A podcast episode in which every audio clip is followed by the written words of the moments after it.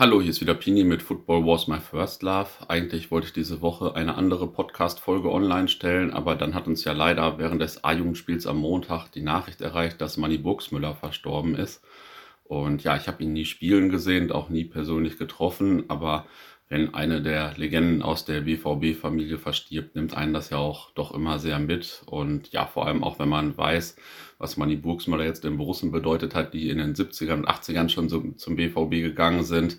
Es war jetzt ja wirklich nicht die beste Zeit des BVB und ich finde es sehr faszinierend, dass zum Beispiel Leute aus der Zeit auch nach ein paar Jahrzehnten immer noch darauf achten, dass sie die 8 von Manny Burgsmüller, also die Trikotnummer, in der Telefonnummer haben. Naja, jedenfalls kommt Manny Buchsmüller meiner Meinung nach in der BVB-Geschichte eigentlich viel zu kurz. Und ja, daher haben wir jetzt mal einfach einen Sonderpodcast in Erinnerung an Manny Buchsmüller gemacht.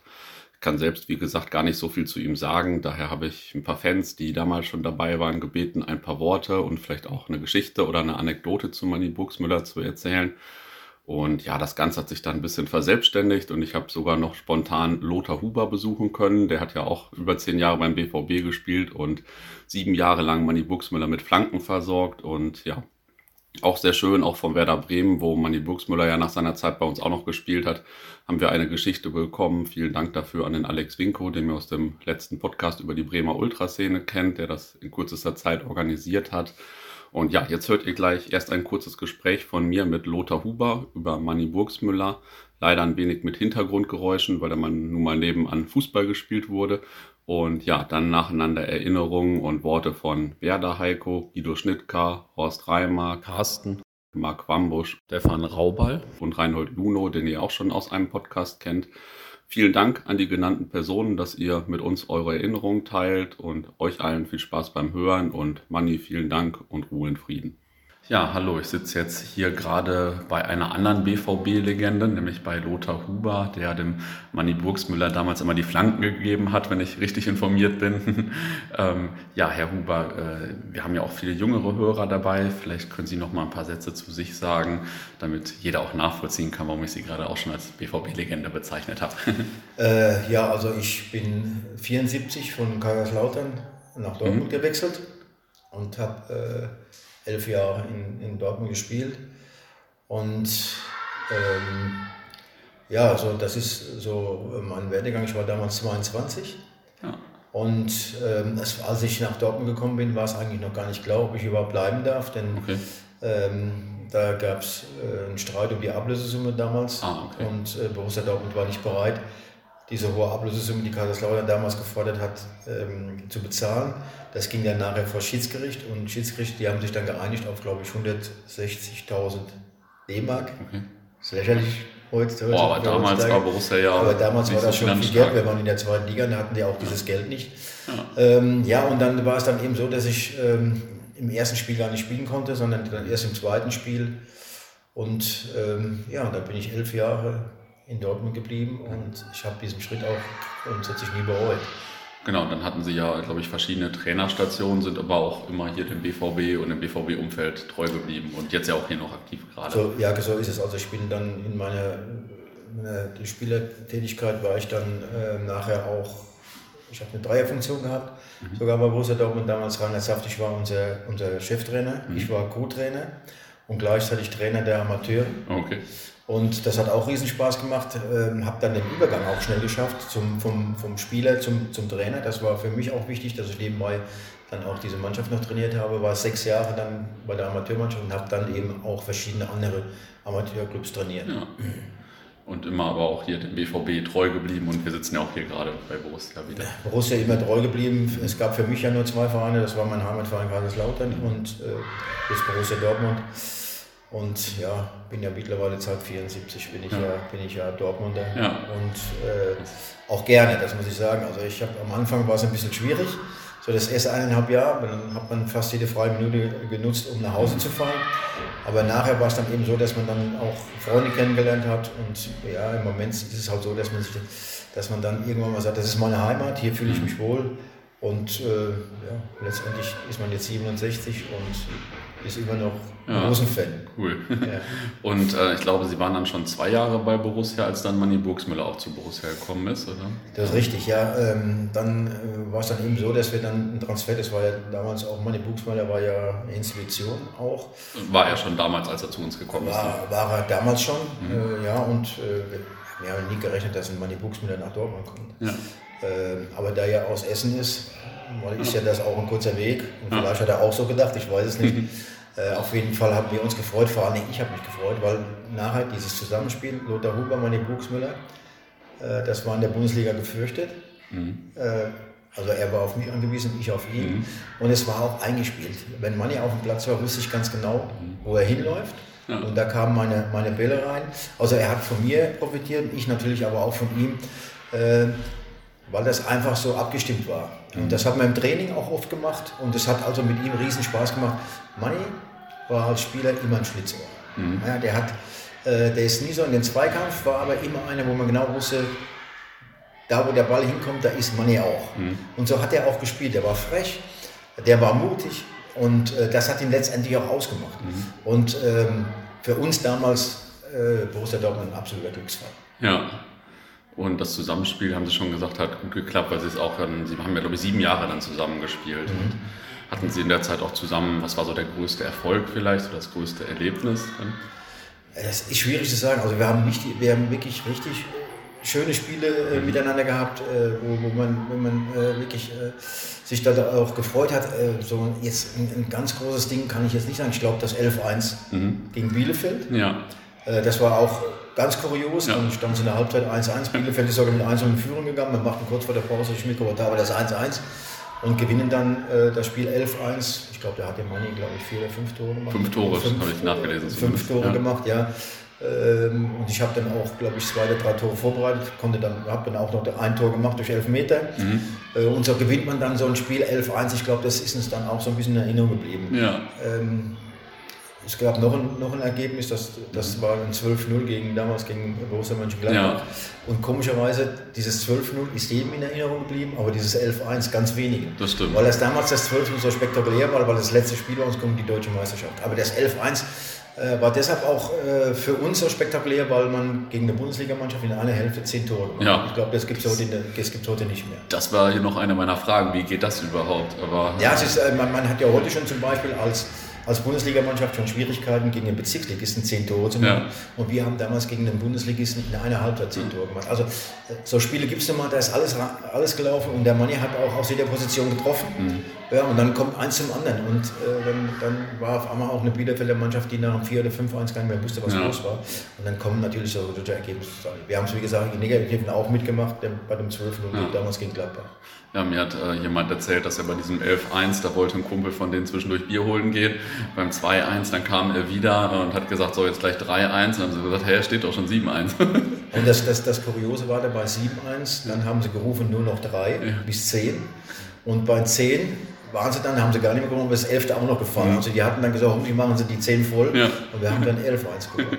Ja, super. Und bei dem Spiel, äh, da hat der Manni Buxmüller ja fünf Tore geschossen mhm. und ich habe gelesen, er hätte fast einen Rekord aufgestellt mit sechs Toren, Richtig. weil das so der Bundesliga-Rekord ist von Dieter Müller, glaube ich. Ja. Und äh, dann hat er aber ja, dann haben sie ja den Elfmeter geschossen. Ja. Und war das da irgendwie eine Diskussion, wer den Elfmeter Nein, schießt oder das wurde einfach gemacht? Nein, es war, es war halt eben so, dass äh, ich war ja der erste Schütze mhm. und ich muss klar sehen, da gab es auch keine Eitelkeiten. Mhm. Manni hatte schon seine Tore gemacht. Und damals hatten wir gar nicht an diesen Rekord gedacht schon. Wenn, es, wenn wir daran gedacht hätten, hätten wir wahrscheinlich, hätte ich wahrscheinlich gesagt, Manni, mach du das. Ja. Aber es war so, hat gesagt, Lothar, du bist dran, ja, du schießt. Ja. Er ist also kein Egoist. Er hätte sich auch den Ball schnappen können. Ich weiß nicht, ob er das gewusst hat, dass er mhm. sechs Tore hätte machen können, um einen Rekord einzustellen. Äh, weiß ich nicht, aber es war halt so, dass ich dran war und äh, ich der erste Schütze war und das ist auch so geblieben. Ja.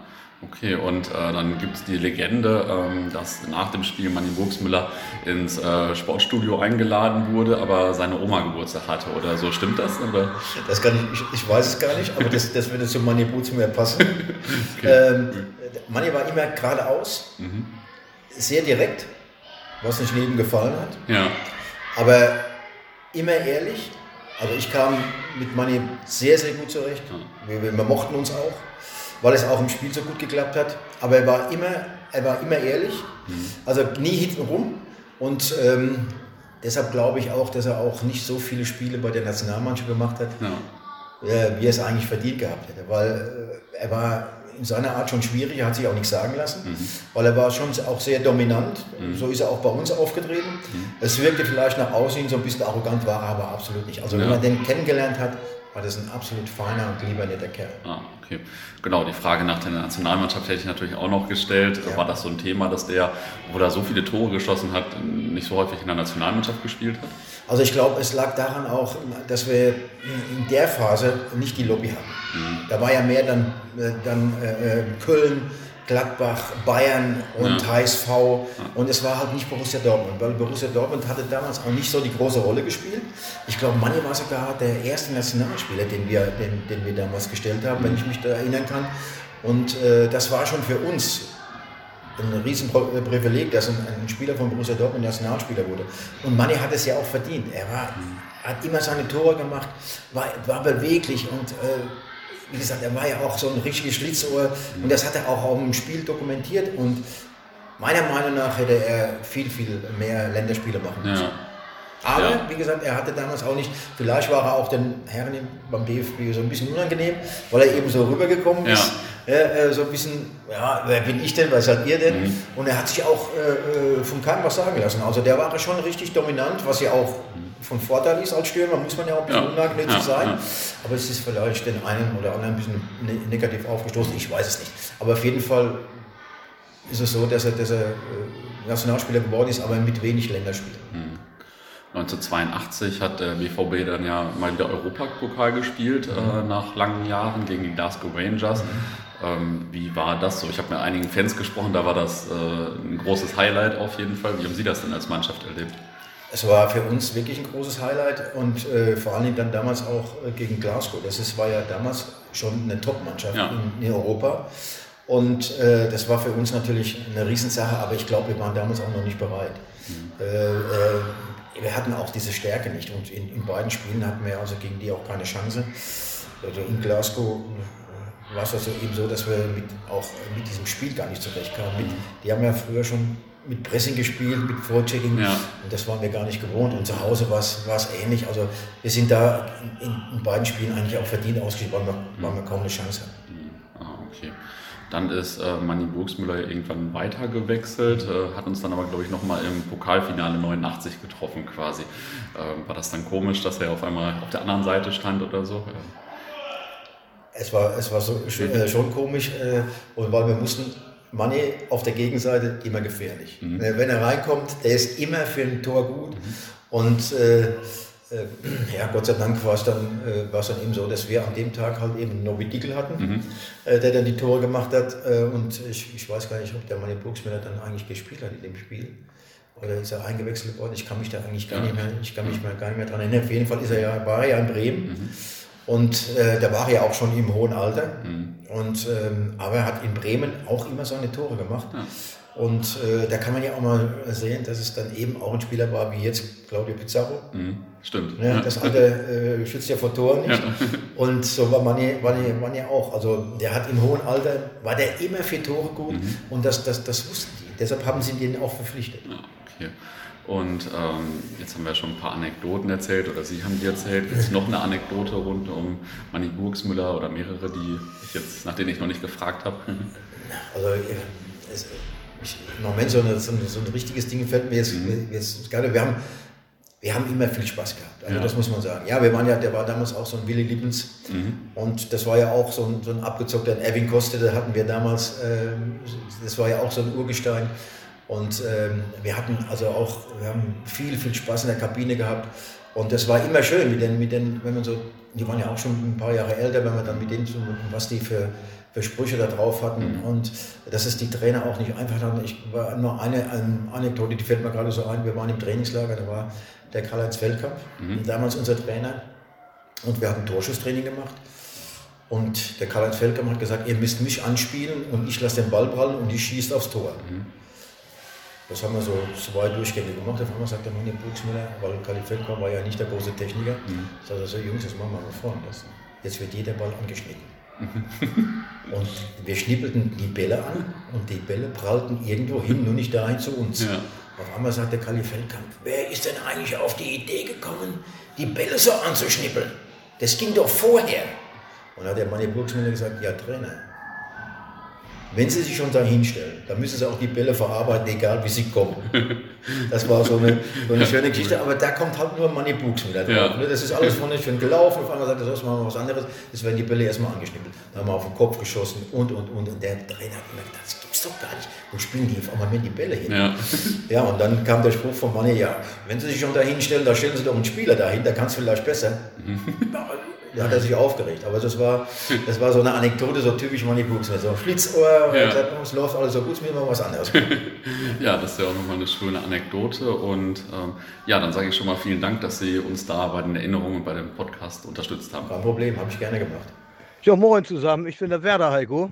Seit ewigen Zeiten schon in den 60ern im Stadion gewesen. Ja, was mir zu Money einfällt, ist eigentlich mehr die Geschichte auch von Otto Rehagel. Otto war auch in unseren besten Zeiten nicht immer unumstritten. Mitunter hat er, auch wenn er Tabellenführer war oder Zweiter war, wir wurden Zweiter, Fünfter, Zweiter, Fünfter, dann wieder Zweiter, nach dem Wiederaufstieg mit Otto. Er stand oft in der Kritik, sagen wir mal so.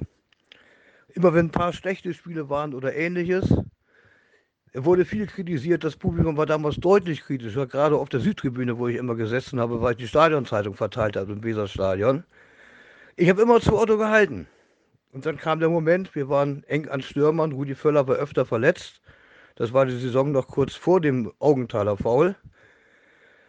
Und, und äh, Burgsmüller sollte geholt werden mit 35 Jahren. Unglaublich. Da habe ich an Otto Rehagel gezweifelt. Da habe ich ihn nicht mehr verteidigt und dachte, jetzt hakt der Otto aus, der spinnt. Ich glaube, der muss auch mal langsam weg. Jo, da kam der große Auftritt das war, glaube ich, ein Wochenspiel gewesen in Gladbach.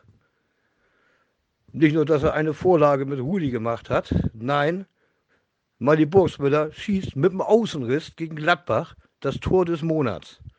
Unglaublich. Ich habe geschworen, nie wieder was gegen Otto Gergel zu sagen. Dabei ist es auch geblieben. Manny Burgsmüller. Für mich das Fußballidol meiner Kindheit und Jugend, eigentlich auch sogar bis heute ich kannte ja durch meine Eltern auch viele andere verdiente Russen, insbesondere aus der 66er Mannschaft, äh, war auch mit meinen Eltern zum Abschiedsspiel von Hoppy Kurat im Westfalenstadion. Aber Manfred Burgsmüller war halt zu der Zeit der erste Top Fußballer in Dortmund, den ich live verfolgt habe oder live verfolgen konnte. Ähm, ich kann mich auch noch daran erinnern, dass ich mich als Kind schon oft genug gefragt hatte, warum äh, wird der eigentlich so selten für die Nationalmannschaft nominiert? Äh, ich glaube, das weiß ich bis heute nicht. Deshalb für mich Manfred Burgsmüller auch der am meisten unterschätzte äh, Fußballer Deutschlands, äh, der auch mehr verdient hätte, äh, also mehr Einsätze international für Deutschland verdient hätte aufgrund seines Könnens. Ja, noch eine kleine Anekdote am Rande, die mir jetzt eingefallen ist, als ich gestern vom Tod von Manfred Burgsmüller gehört habe.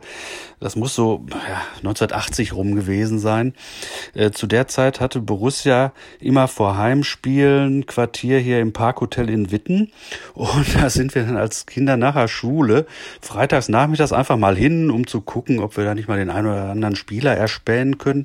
Ja, wie es der Zufall so will, ähm, kickten da ein paar Borussen-Spieler hinter dem Hotel auf der Wiese. Und wir haben uns dann da so hingestellt und ja, dann wurden wir ganz spontan eingeladen, noch eine Runde mitzuspielen. Ähm, unter anderem war da auch Manny Burgsmüller dabei. Ja, so kann ich behaupten, dass ich sogar schon mal gegen Manny Burgsmüller Fußball gespielt habe. Ja, lange her, gäbe es heute wahrscheinlich auch nicht mehr diese Situation. Schade für alle Schulkinder in der heutigen Zeit. Ja, das, wie gesagt, so meine Erinnerungen an Manny Burgsmüller. Horst Reimer. Ja, Erinnerung zu Manfred Burgsmüller. Für mich ist es ganz klar bei Borussia Dortmund das 11 zu 1 gegen Arminia Bielefeld gewesen. Ich konnte mir nie denken, dass ein BVB-Spieler so stark sein könnte und fünf Tore in einem Spiel schießen kann. Aber Manni konnte es. Wir lagen 0 zu 1 zurück, gewinnt das Spiel 11-1 mit fünf Burgsmüller-Toren, ist natürlich eine grandiose Geschichte gewesen für uns alle. Eine kleine Anekdote dazu war, Ein Kollege von uns ging zum Bierstand beim Stand von 2 zu 1. Buxmüll hatte zwei Tore geschossen zu der Zeit. Und als er wieder kam, wollte er uns sagen, er wünschte sich gerne, dass Manni noch vielleicht noch das dritte Tor schießen würde, damit er mit drei Toren mit einem Hattrick ja rausgehen würde aus dem Spiel. Und wir gucken uns ganz verdutzt an und sagten, Klaus, wir führen 7 zu 1. Der Manni hat gerade das fünfte gemacht. Er war ganz verdutzt und sagte, wie, habe ich drei Buchsmüller-Tore ver verpasst? Das gibt es doch gar nicht. Also ja auch schon so kleine Highlights für uns Fans.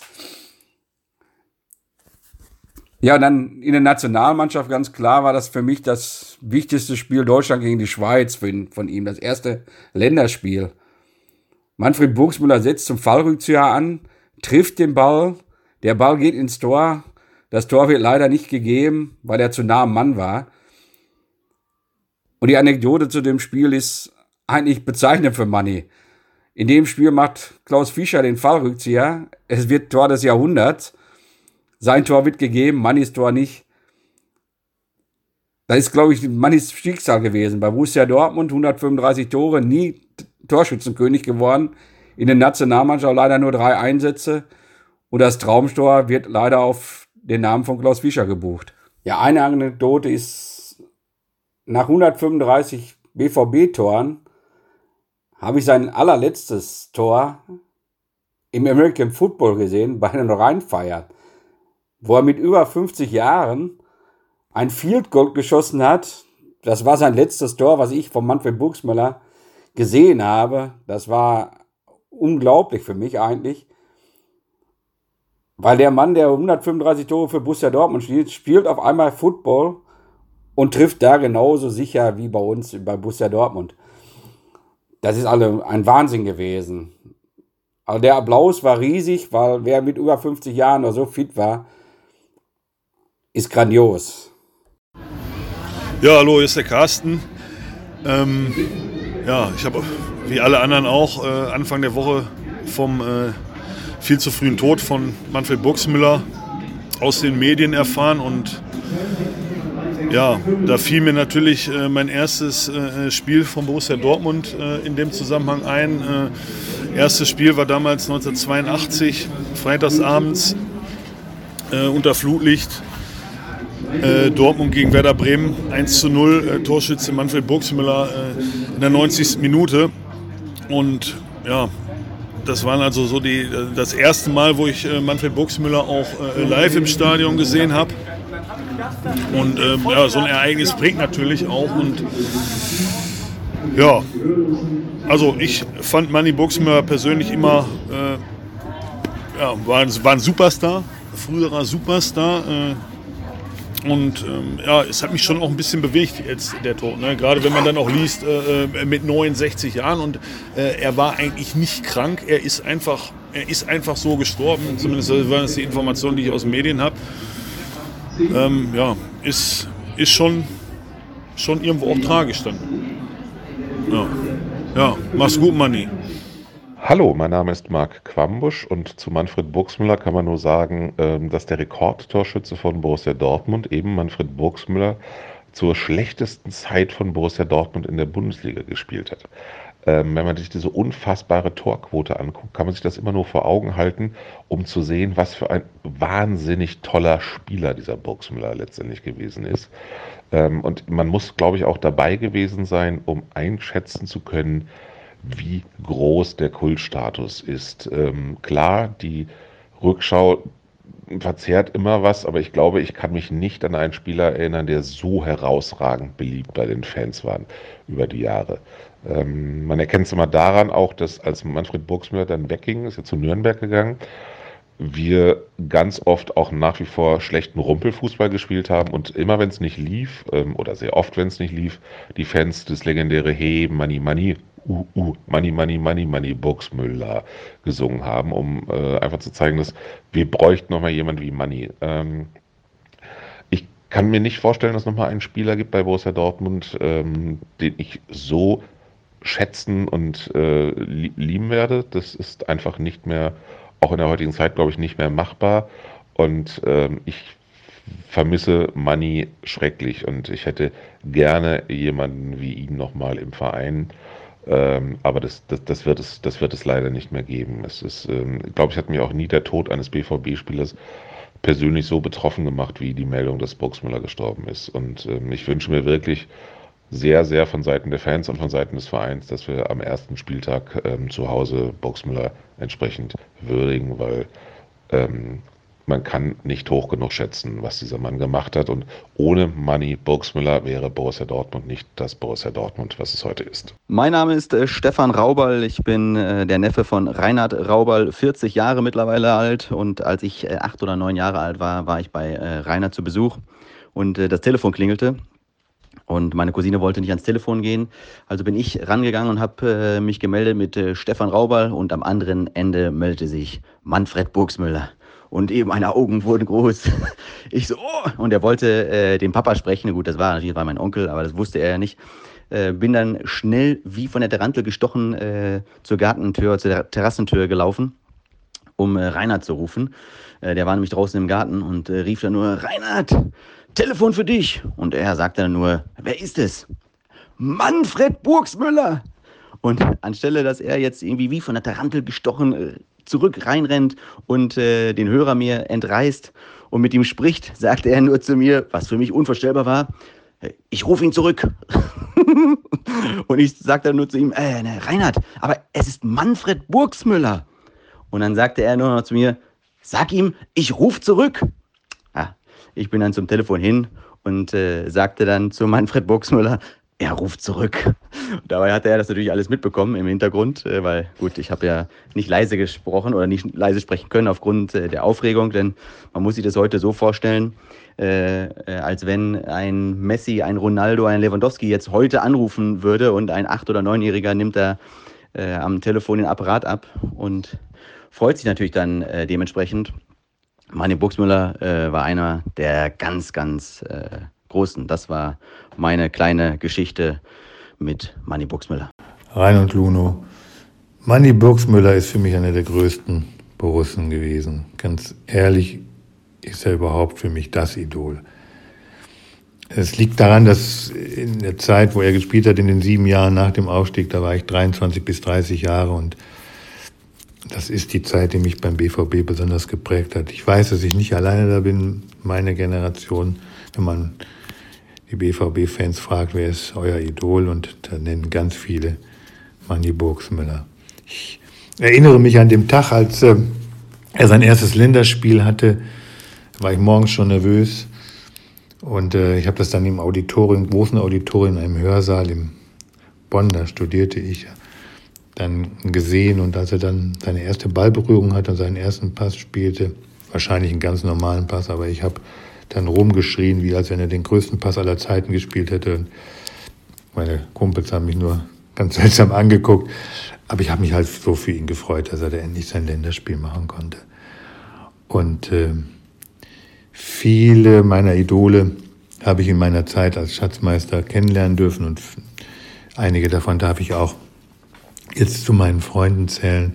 Manny Burgsmüller, das große Idol, habe ich nie kennenlernen können und habe er, hat, war nicht so präsent in den letzten Jahren beim BVB, aber ich habe immer gedacht, eines Tages lernst du ihn kennen. Und wir machen jetzt gerade das Borussium neu und planen die Inhalte neu. Und da habe ich vor 14 Tagen habe ich zehn Punkte an die Planer gegeben und ein Punkt davon war, wir müssen mehr Manny Buxmüller im Borussium haben. Er wird bisher viel zu wenig gewürdigt.